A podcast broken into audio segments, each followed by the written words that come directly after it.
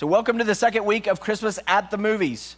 Um, we, we got popcorn, we got drinks, and, and we get to pull from modern stories, biblical truths. And uh, Jesus did this all the time. He was a storyteller. He, uh, he created stories, he, he made up stories, we called them parables, but he also took relevant events that happened and he would use those as illustrations sometime. So today, uh, I believe that there's something that God wants to say to all of us through the holiday Christmas classic, It's a Wonderful Life. Check this out.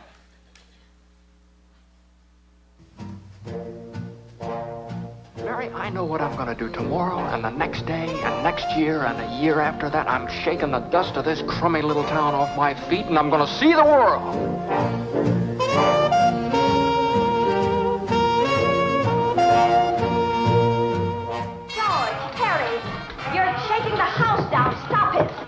Let them alone. I wish I was up there with them.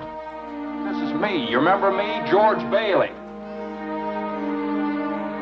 What is it you want, Mary? What do you want? You, you want the moon? Just say the word and I'll throw a lasso around it and pull it down. Uh-oh, uh-oh. I wish I had a million dollars.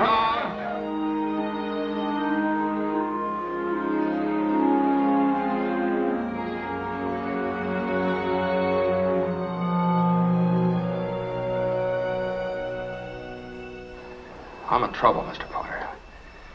I need help.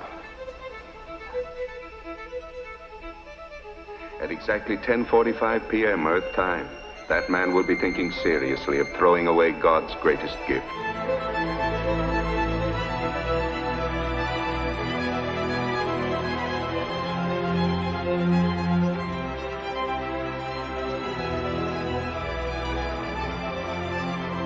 I don't want any plastics, plastic. I don't want any ground floors. And I don't want to get married ever to anyone. You understand that? I want to do what I want to do.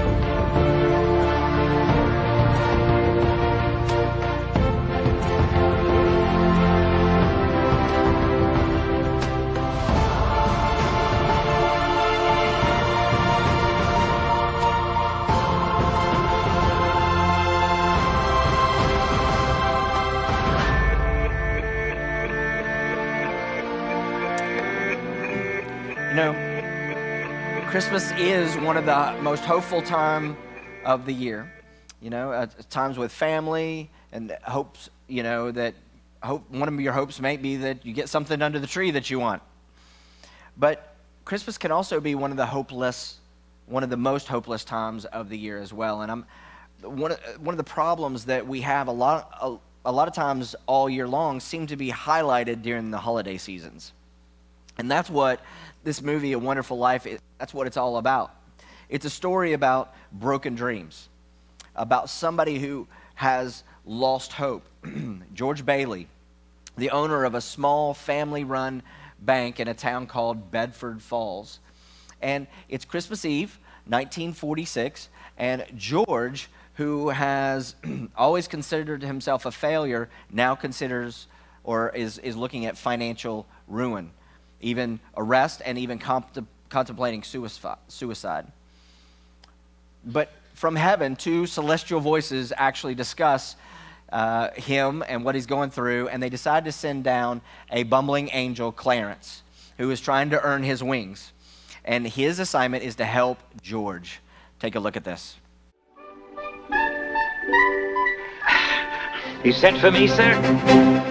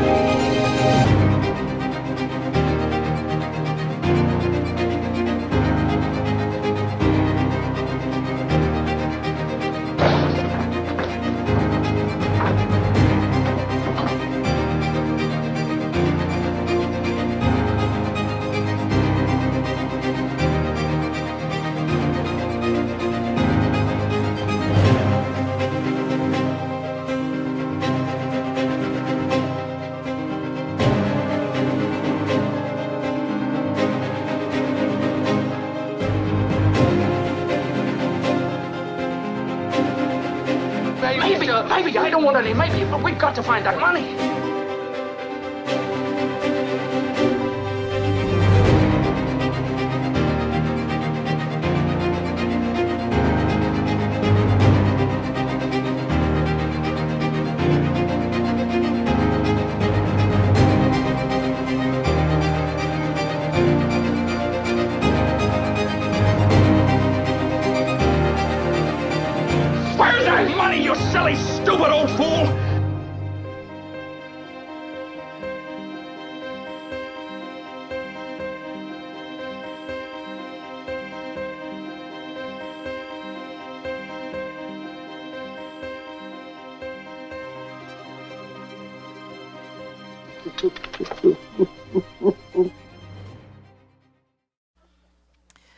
See, they put a squirrel in their movie. so Clarence gets his assignment to save George. And I love the line where the superior angel says, You got to go help this guy, George Bailey. And Clarence says, What is it? Like, is he sick? And I love the response that he gets. No, it's actually worse than that. He's discouraged.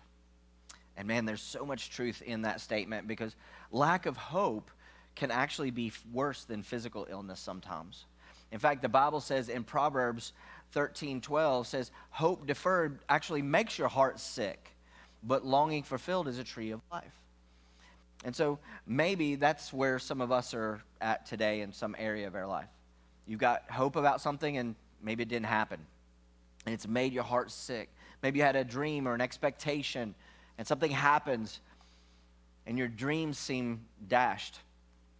And now, sometimes we'll find ourselves in a very dark place. And if you're in that condition today, one of the condition of, of hopelessness is, in fact, the first one is disorientation. You lose sight of actually where you're at and where you're going. It's just like being lost and you don't know where to go, you don't know what to do. And in the Bible, there was actually a guy, his name was Job, and he got into a very, what seemed to be a hopeless situation. And this is the way he put it He said, Where is my hope? Like I've lost it. Who can even see any hope for me? He was completely destitute and felt hopeless. And isn't it true? When you feel like you're in a hopeless situation, man, it, it seems like everybody else can see their way out, but it's so hard for us to see ourselves. Have you ever seen anybody else in, in what they felt like was a hopeless situation? You could see the answer, but they struggled to see it. Well, that happens with all of us. But if we leave it unresolved, the next symptom after in hopelessness, after disorientation, is we start drifting. And it's almost inevitable that when you're in a hopeless place and you don't get out, you start wandering from home, away from your values, maybe even away from God. That's what happened from George. He didn't run to his family, he actually ran away from them. And some of us have done that with God. A situation that felt hopeless made us drift from, from what our home is, that place where we know everything's right and everything's good and everything's true. In fact, Isaiah says it this way We've all, like sheep, have gone astray. Each one of us have turned to our own ways because it starts with disorientation and then it moves to drifting. And then if it stays unresolved, it's going to get worse, everybody. It's going to lead to where a lot of us maybe today, and that is to despair. It's when we actually give up. We give up on our marriage, on our children, on our parents, on that dream, the plans that God placed in your heart. And if that's where you find yourself today, I want to encourage you because even the great Apostle Paul felt exactly like that. In fact, he wrote a letter. He put it in a letter that he wrote to people, and he said it this way He said, We're under such great pressure, far beyond our ability to endure. I mean, have, have you ever been there where it's like, All right, look, God, this is ability. I, I cannot handle this. Well, that's where Paul was. So much so that he said this. He said, so that we despaired even of life. He wanted to, he wanted to end his life. He just wanted to die.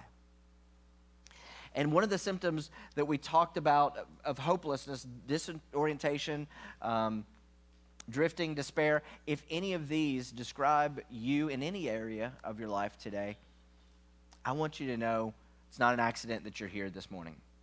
God wants you to know specifically that hope in that area of your life, it can be restored to you today. So then the question becomes, well, how? Like, how, how is it going to be restored? I try, I've tried, Micah. How do I get out of this dark place in this area of my life? It's what I love about this area or this movie and extracting biblical truth from it is it took a fictitious angel named Clarence to actually help George realize that he actually did have a wonderful life, even in the midst of his despair. Check this out.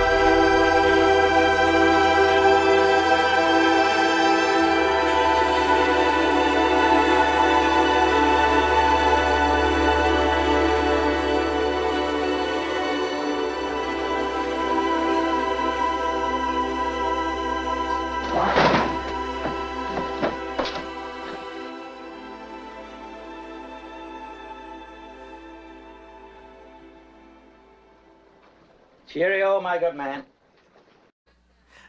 There's a lot of people, though, just like George, that have convinced themselves that the world would be a lot better if they weren't there. Tragically, in America, in, in America alone, over 40,000 people a year take their lives. That's twice the murder rate.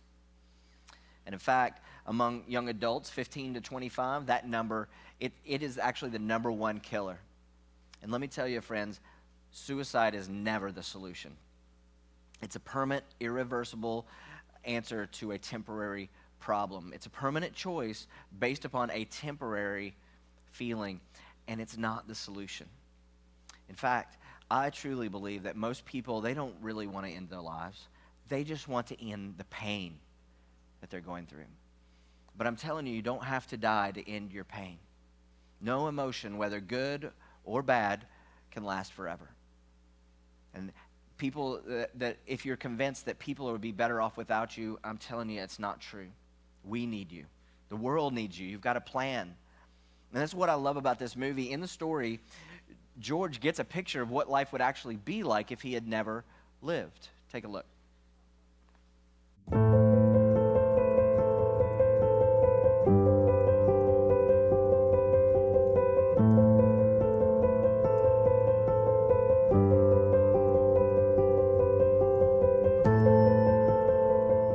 Said I wish I'd never been born. Oh, you mustn't say things like that.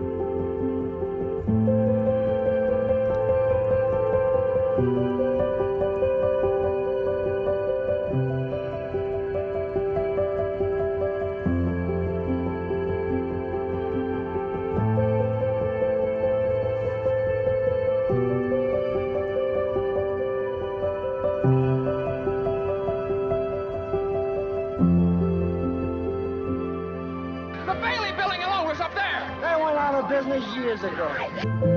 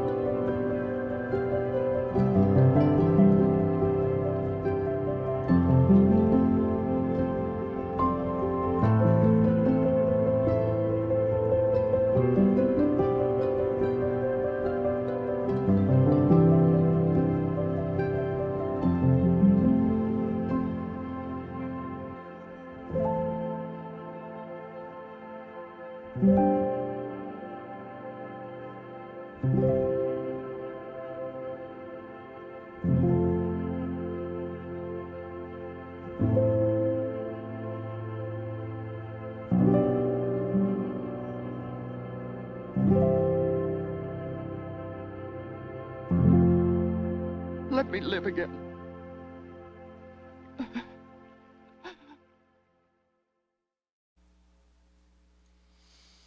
Such a dark moment. But in that dark moment, he gets a gift that as a pastor, I'd love for all of us to get today, and that is the gift, once again, of perspective.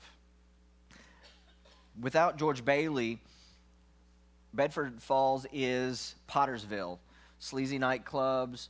Bailey Park is, uh, is not there because George never was able to help people make their mortgages.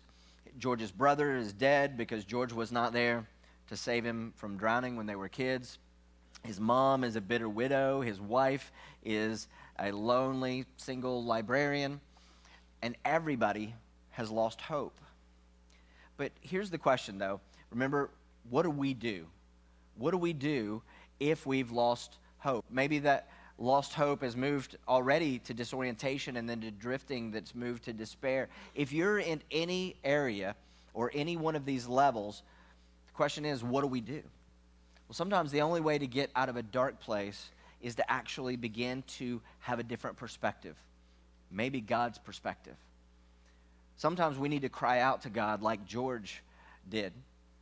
Each man's life touches so many others' lives. I love that line. When he isn't around, he lives he leaves an awful hole. And I wish that all of us could see what our world would be like if we never lived, that we could have that. And if we could see that, I think we would do the same thing that George did on that bridge. I think we would cry out to God in prayer because you have a God who actually cares and he hears your cries. Look at this Psalms 106. It says, God, he took note of their distress when he heard their cry. He hears your cries. And when you cry out to God, you might not get the answer you're looking for. And the reason is because God's perspective on our situation is totally different than our perspective. See, God's perspective is always the right perspective. But what he does until we can see his perspective is he gives us hope. In other words, you may not understand, but I believe that you can have hope. But hope is only available to those that will cry out to the source of their hope. And what is that? May God, the source of our hope, God is the source of your hope. And what does He do? He fills you with joy and peace through your faith in Him. And then you will overflow with hope. What would that be like? To overflow with hope. You got more than enough. How do you do that? Well, we got to go to the source of hope, find joy and peace so that you can then overflow in hope. So, how do we go to God in hopeless situations? Well, there are a few different ways that you can get hope when hope seems like it's not present. And the first one is this God's presence. Let me explain. Sometimes it's good to just stop and just be aware of his presence. Don't try to feel him, goosebumps, and all that stuff. Just be aware that he's in your life. And when you do that, you can begin to have hope. And the reason that that works is that in his presence is actually where you belong. It's where you long, God made you to long to be there. And whenever I get into my quiet place and I just quiet down my thoughts and, and my soul, God will bring back hope to me in an area that I need. Isaiah 40 says, Those that hope in the Lord will actually renew their strength. Do you need more strength? Hope is the answer. How will that work? They will soar with like wings uh, or on wings like eagles. They'll run and not grow weary, and they'll walk and not be faint. Some translations actually use the word wait, those that wait on the Lord. In other words, we stop and we're just aware of his presence. Just in his presence, when you can stop and just become aware that he's with you, there's hope in that. Another way that you can find hope is in God's word, the promises of God. In fact, David said it this way He said, My soul faints with longing for your salvation, but I have put my hope in your word. The word of God brings hope. Read God's word in your personal devotion, your quiet time, in that solitary place that we've talked about before. When you come to church, that's awesome. Make that a, pri- pri- uh, a priority to come and listen to his word. Get in a meetup, discuss his word. Make God's word a priority. Become consumed with the light to your path, as the Bible calls it, you, the word of God. It's one of the main sources of hope. It's where you confirm what you believe about yourself to what he believes about you. It's getting his perspective. When you see yourself with the same hope that He sees with you, life changes. Right? Another way that you can get hope is God's purpose, understanding that God, He has a plan and a purpose for your life, and He does. In fact, Jeremiah 29 11 says, For I know the plan. God knows the plans because He made them. What kind of plans did He make for you? Plans to prosper you, not to harm you, plans to give you hope and a future. God has a plan for your life, no matter who you are.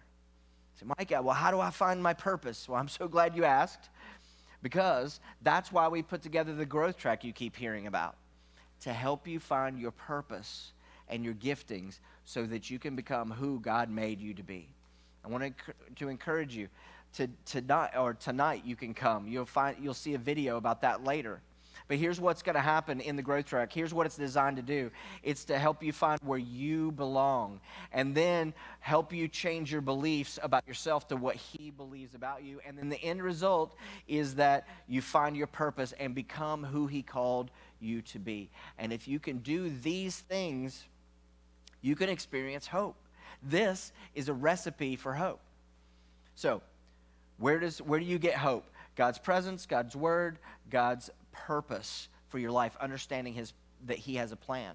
And then the last one is I'm going to wait and show you a clip first. See, George has discovered life, he's going to discover life is not life or hopeless. He's not alone. In fact, after Clarence brings him back to his real life, the townspeople they show up with enough donations to save the build, George and the building and loan. He gets the greatest Christmas present of all, like the one that I hope it happens to us all.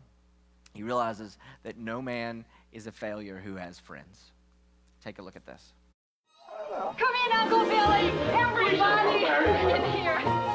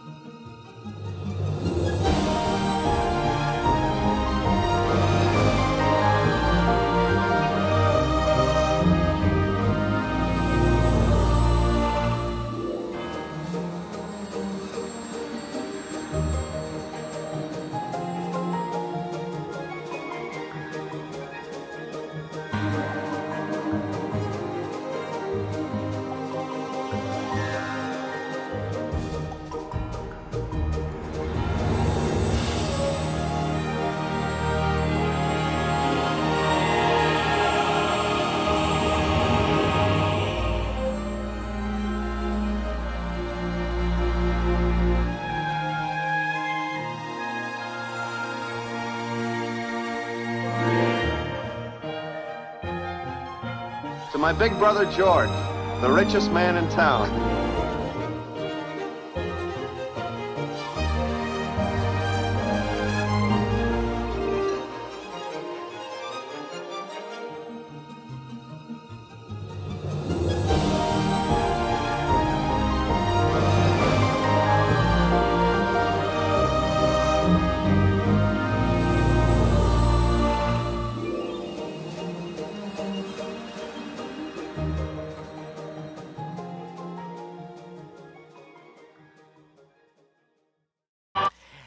And they lived happily ever after.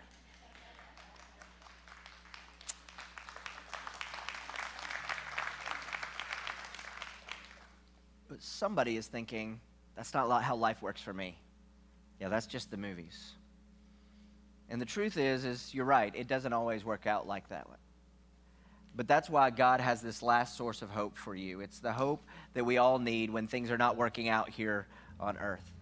The first three, his presence, his, his word, and his, uh, and his plan, is for you here on earth. But the ultimate source of hope takes care of you not only here on earth, but also in the next earth. And that is God's, or the next uh, home, and that's God's home. I think sometimes we put too much stock in life here on earth.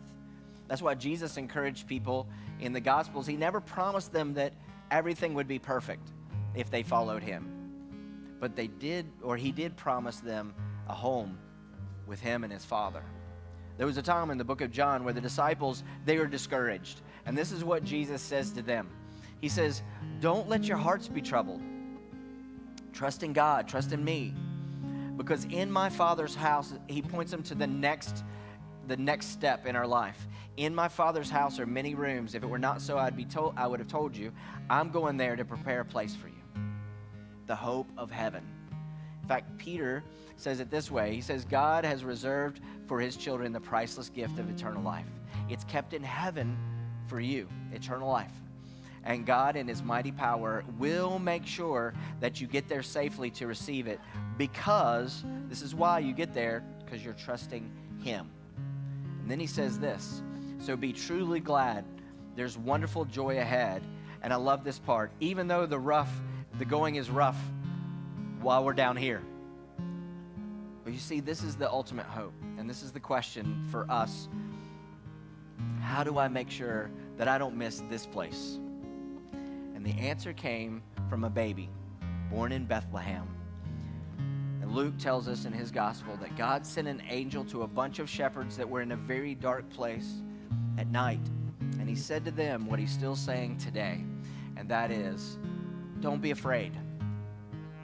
I bring good tidings of great joy, which is not for just him or her or her or him, but to all people.